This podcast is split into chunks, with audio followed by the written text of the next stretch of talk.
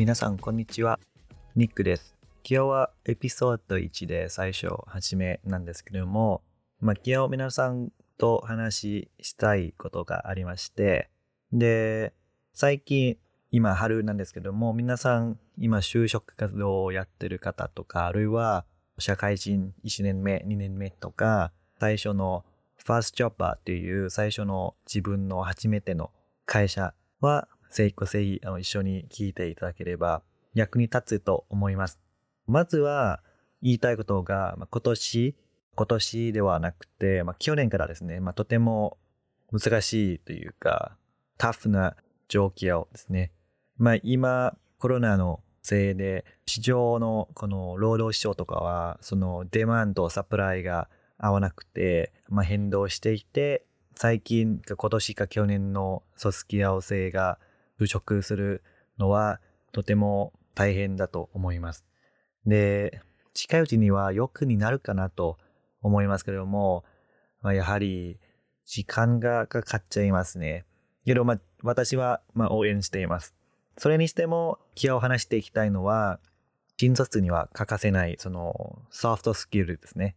で、なぜかというと、人間はこういう自分が何か足りないとか、まあ、そして知ってから知った上で気づいてて、まあ、自分を観察して、まあ、それはどうやってうまくなれるか、どうやってそういう技を、まあ、訓練とか練習していくのがわかります。こういうソフトスキルは、大体大学ではあんまり教えてないものなんですね。あの、大学は大体このハードスキルという、ハードスキルは、まあ、テクニカルスキル、技術。で、ソフトスキルは、まあ、ヒューマンスキル、まあ、人間のスキルなんですけど、で、これは両方合わせて、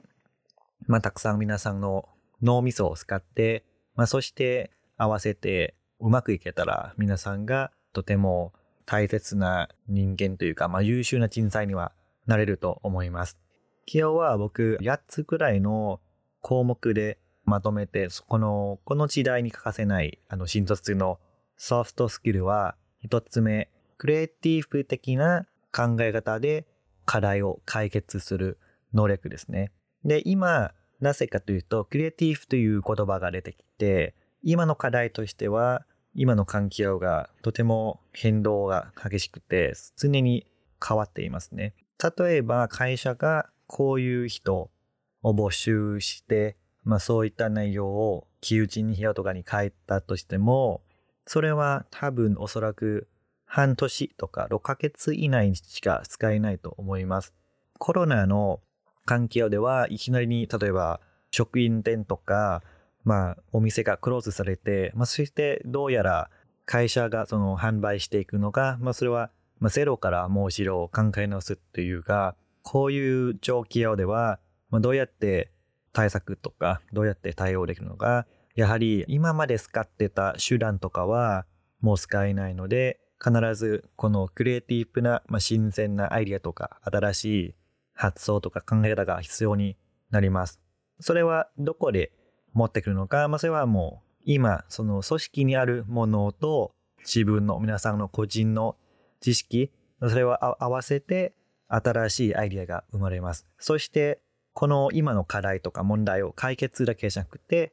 今後もこういうやり方でイノベーションの作りとかとかもなります。それで二つ目、コミュニケーション能力ですね。まあどんな時代でもコミュニケーション能力が一番大切だと思います。今から自動化とか機械を導入してとか、オートメーションとか、こういったコミュニケーションはまあ一番欠かせない。なのは社会人ですね。この仕事の世界では一人で仕事をやっていけないので、必ず人間と共に働きますので、もし我らはあのこういうコミュニケーション能力がうまくいければ、いければ、高いの、この伝えたいことを理解できるし、そして信頼性が生まれます。これは、この二つのお互いの理解、なんか試合とかのと、信頼性がなければ、この仕事が進まないですね。くるくる回って、あの、前には進んでいけないと思います。で、三つ目は、この時間の管理能力。もし自分の仕事が遅いなら、絶対チームにもま、影響があるし、まあ、それは仕事が早いか遅いかというじゃなくて、今の仕事がいくらくらいの時間がかかるかっていう判断能力が必要があって、もし自分がそういうマネージメントがうまければ、まあ、組織にも会社にもじゃメリットがあるし、自分のも休憩の時間とかも仕事の時間も、まあ、きちんと管理できると思うし、それはめっちゃあの大切ですね。で、四つ目。これは、グロースマイセットという、そういう本もあったんですけど、まあ、こういうオープンな考え方で、要は人々、自分を含めて、まあ、成長できる、を信じてる人、勉強できると、自分ができないことができるようになるっていう自信とか、まあ、信じる人は、やはり周りの人も、なんすか仲間とかもまだ上手くない人は、必ず頑張れば成長できるっていう考え方ですね。これは新しい物事を、まあ、受け入れやすいという人に見られます。そして、こういうできないことが出会った場合は、自分も勉強して自分の、まあ、成長をしていくためには、いろんな実験とか、ミスしちゃったりとか、そして自分の、なんですか、調整というか、それはチャレンジできるので、こういうマインドセットを持ってる人がいれば、まあ、会社はぜひ、あの、めっちゃ欲しいですね。一つ目、他人と一緒に働く能力。これは、こう、簡単で言うんですけど、実はそんなに簡単ではない。これは、あの、練習しなければならないですね。人間って働き方は全然違うわけですよ。例えば、会社で今一番挙げられてるケースなんですけど、人の性格は違いますので、ある人は夢みたいなでっかい目標を全体的に見るんですけど、ただそういう目標に行けるためにはどういう道に行くのか、どういう根拠とか、まあ、証拠とかは全然気にしない人。これはもう一つの人が絶対この道が正しいかどうかっていう数値を見たりとか、どういう根拠でこういうことを選んだのか、まあ絶対そういう証拠とかがないと、まあ意思決定、まあ納得しないとかがいて、で、この二人が一緒に働くと絶対喧嘩します。自分もそうだし、あの、私は後半なんで、こういう証明がなければ絶対やらない、納得しないとか、で、何回も他人と意見が合わないとかもあって、ただ、これは実践に知って、あ、自分はこういう性格なんだ。で、相手はこういう性格だから、一緒に働くと、まあ、意見が合わないですけど、一緒にうまく働くことができます。で、それは会社としては両方が、の人が必要がありますので、まあ、絶対会社には両方にもあります。あるいは、こういう陰キャラ、陽キャラっていう人ですね。陽キャラの人が聞かれるときにはすぐ答える人なんです。ただ、陰キャラの人は結構冷静に考える時間が必要があって、ただ会議でなんでこの人になんか聞かれてすぐ答えてくれないとか、ただこれは人の性格なんで、冷静に考えてから答える人もいる。すぐ答える人もいるので、それはぜひ理解できたら、できたら一緒に働いたらうまくいると思います。6つ目、柔軟性。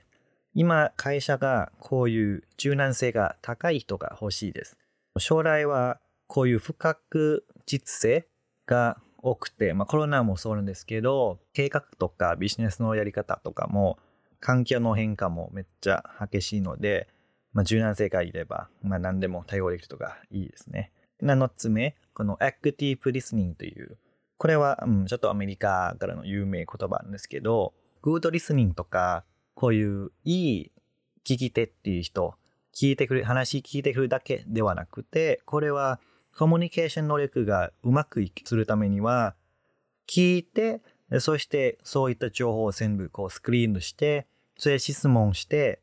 相手にこの、なん確認というか、まあ、お互いに伝わるっていう、理解できるように、もうこれは、全然こう、簡単じゃない、自分もまだこれがまあ、完璧ではないで、これは、あの、リーダーとしてはとても重要な技なので、練習が必要です。